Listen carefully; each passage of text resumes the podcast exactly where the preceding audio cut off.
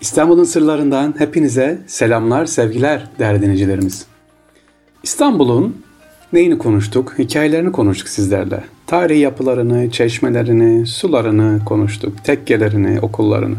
Peki hiç İstanbul'un ağaçlarından bahsettik mi sevgili dinleyicilerimiz? Ormanlarından bahsettik mi? Bugün sizlere İstanbul'un ormanından, özellikle Belgrad ormanından ve bazı ağaçlarından bahsetmek istiyorum sevgili dinleyicilerimiz. Orman deyince İstanbul'da Belgrad Ormanı aklımıza geliyor. Kanuni Süleyman döneminde kuruluyor Belgrad Ormanı. Çatalca Yarımadası'nın en doğucunda İstanbul ilinin Avrupa yakasına yer alan e, güzel bir yerimiz. İnşallah gidip görebilirsiniz. İstanbul'un en güzel yerlerinden bir tanesi. Peki neden Belgrad Ormanları? Orman adını Kanuni Süleyman'ın Sırbistan seferi dönüşü beraberinde getirdiği Belgradlıların yerleştirildiği Belgrad köyünden alın gelmektedir. Yani burada sefer dönüşü e, oluşturuyor bu köy. Köy sakinlerinin su kaynaklarını kirlettiği anlaşılınca padişah daha sonra bu buradan köyü taşıyor.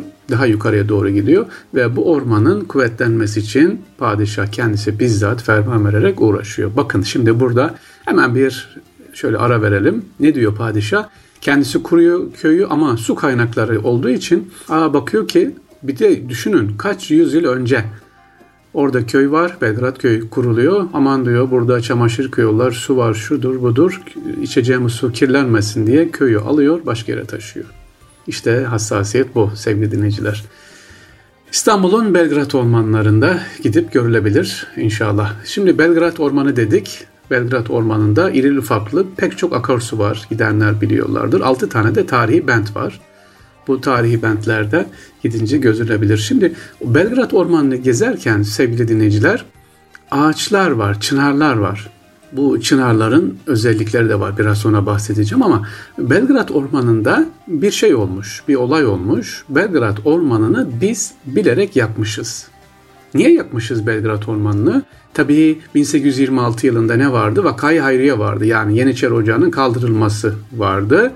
O dönemde Yeniçeri Ocağı kaldırılınca Et Meydanı'nda toplanan yeni ya da kılıç artı dediğimiz Yeniçerilerin bir bölümü buradan Belgrad Ormanı'na geliyor. Belgrad Ormanı'nda sürülmüş daha doğrusu. Burada köşeye sıkışan Yeniçeriler 3 ay boyunca burada etkisiz hale getirilemeyince yani yakaranamayınca orman ateş çemberine alınmış. Böylece ateş çemberi içinde kalan Yeniçeriler ile birlikte tabi ormanın büyük bir kısmı da yanmış. Daha sonra 1888, 1916 ve 1920 yıllarında da ciddi bir şekilde Belgrad Ormanı'nda yangınlar çıkıyor. E, hatta yıldırım düşmesi ve yine maalesef bizim bir eks- neyimiz, zaafımız e, mangal. Mangalı yeterince söndürmediğimiz için birçok orman yangınları da Belgrad ormanlarında çıkıyor. Ama şimdi Belgrad Ormanı deyince benim aklıma gelen özellikle bentleri, tarihi bentleri buradan anlatmakla olmaz. Gidip göreceksiniz bir hafta sonra inşallah gidersiniz beraber. Ve e, hemen dediğim gibi su kaynaklarına riayet özellikle kanuninin aman kirlenmesin demesi ve ormanda gezerken veya ormanı kullanırken ağaca zarar vermeme konusundaki ehemmiyeti. Hadi gelelim şimdi çınarlara. Çınar. Sevgili dinleyiciler, İlk çınarımız bizim Sultanahmet'te böyle gittiğiniz zaman ya da tarih kitaplarında hatta üniversite sınavında 1983'te girmiştim ben ilk üniversite sınavına. O zaman ÖSYM, ÖSYS, ÖSS'ydi pardon ilk sınavda. Bu şu soru çıkmıştı. Vakayı vakvakiye ne zaman nerede olmuştu diye. Vakvak. Vakvak çınarı. Sultanahmet'teki büyük bir çınar. Bu çınarların en ünlüsüdür. Vakvak çınarı sevgili dinleyiciler. 1656 tarihinde Vakaki Vakvake ya da Çınar vakası olarak bilinir burası. E, ya da Kanlı Çıkar, Çınar. E, Sultan İbrahim'i tahttan indirmek için ayaklanan Yeniçeriler Sadrazam Ahmet Paşa'yı boğarak e, öldürürler, şehit ederler. Daha sonra onu kendisini bu ağaca Sultan Ahmet Meydanı'nda bulunan vakvak ağacına asarlar. Orada günlerce asılı kalır. Halk bu olayda vakayı vakvakiye, çınar vakası diye söylemişlerdir. Günümüze kadar bu hala bu şekilde gelmiştir. Fakat Çınar daha sonra aradan bakayım 100 sene sonra e, kaldı yakıl, yakılmış, kestirilmiş. Ne kadarmış e, ebatı? Ölçülere göre 10 metre. Çevresi de 31 santim. sevgili dinleyiciler çınarımız ama günümüze gelmemiş 1914 yılında çınar kesilmiş Sultanahmet'ten. Bir çınarımız daha var. Kavaklı Camii çınarı. Bu çınarın özelliği de Orhan Gazi ile alakalı. Osmanlı döneminde dikilen ve bugün yaşayan anıt ağaçların ilk örneğini bu simgeliyor. Çınar fidanı Osman Bey veriyor buna. Osman Bey. Orhan Gazi yani Osman e, Gazi'nin oğlu Orhan Gazi e, kazandığı bir galibiyeti kutlamak için şölen düzenler. Şölen sırasında devlet erkanın tebriklerini kabul ederken babası Osman Gazi'nin gelmediğini fark ederek içi burulur. Oğlunun üzüntüsünü hisseden baba Osman Gazi sırtında taşıdığı bir çınar fidanını getirip kendi eliyle ordugahın bulunduğu yere diker ve oğlunun gönlünü alır.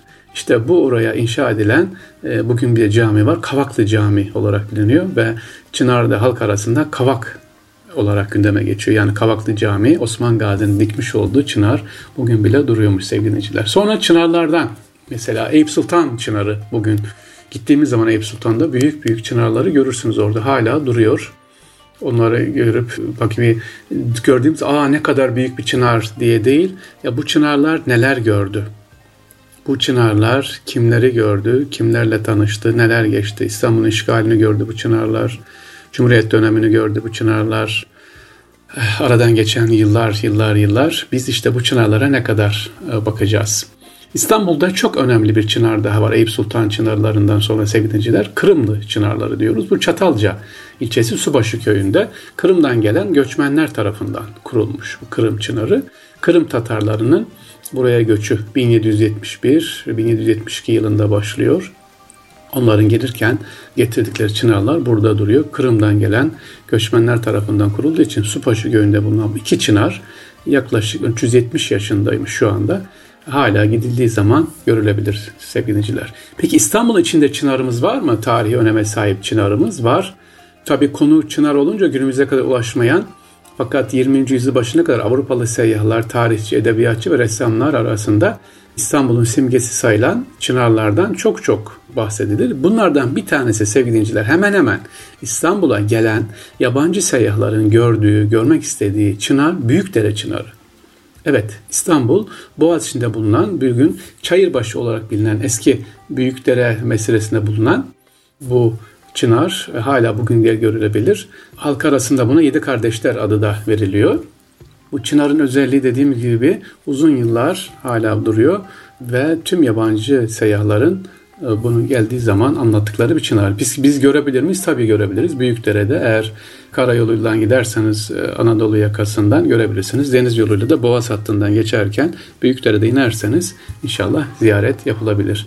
Bir çınarımız daha var sevgiliciler. Yeniçeri Çınarı.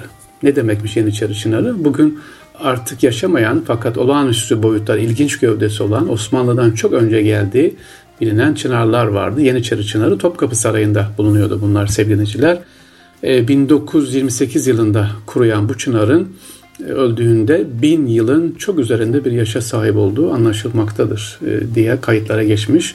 E, ben şimdi geç hep Topkapı Sarayı'na gidiyorum bakıyorum. Bu çınarın sevgili bulunduğu yerde gittiğiniz zaman görebilirsiniz. Etrafı böyle çevrilmiş.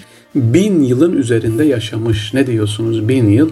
İşte buna biz Yeniçeri Çınar adı verilmişiz e, ve 1928 yılına kadar yaşamış.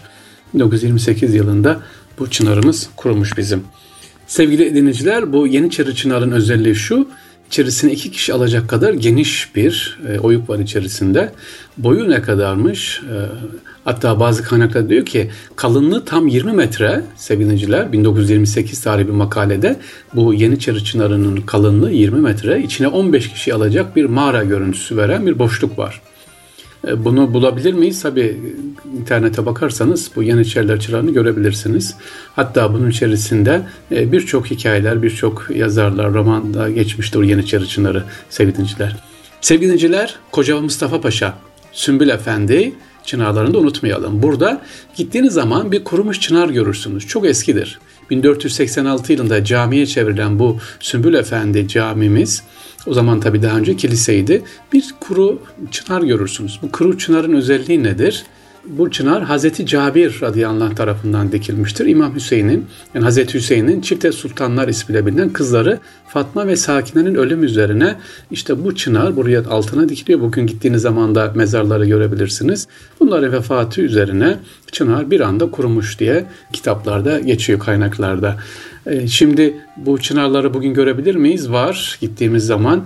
Sümbül Efendi'de özellikle hatta ağaçlarla böyle demirlerle tutturulmuş. Yani özelliği ne bu çınarın Sümbül Efendi'ye gittiğiniz zaman görürsünüz. Kaynakların bildiğini söylüyorum, bize aktardığını. Cabir radıyallahu tarafından dikilmiş bu. Yani yüzlerce yıl önce yapılmış ve Hazreti Hüseyin'in kızlarının mezarının bulunduğu yer burası. İstanbul'da dediğimiz gibi ağaçlar çok sevgiliciler. Başka Londra Çınarı var mesela Fatih'te. Eskiden ben biliyorum Fatih Camii'nde 2006 yılına kadar vardı. Fakat Fatih Camii'nin temeline zarar verildiği için bu büyük çınarımız da yıkıldı, kesildi. Yine Bağcılar'da sakız ağacı var. Çok eskidir. Bu da Güneştepe mezarlığında özellikle. Gittiğimiz zaman görebiliriz. İstanbul'un çınarlarından size bahsettik. Peki nedir? Rabbim bize inşallah çınar gibi böyle ömrümüzün bereketli olmasını nasip etsin sevgiliciler. Çınar ağacı gibi böyle uzun yıllar yaşayacak salih ameller yapmamızı allah Teala ikram etsin inşallah sevgiliciler. İstanbul'un sırlarından bizi dinleyen siz vefakar dinleyicilerimize ayrı ayrı teşekkürler inşallah. Yurt içi ve yurt dışından emeğe geçen kardeşlerimize teşekkür ediyoruz. Aslında bizim size niye teşekkür ediyoruz? Çünkü vaktinizi, kulağınızı bize ayırıyorsunuz. Araba sürerken, yolda giderken, işte evde, mutfakta Tekrar tekrar teşekkürler. Sadece ben değil, tüm program yapan kardeşlerimin adına Allah razı olsun diyoruz. Allah'a emanet olunuz efendim.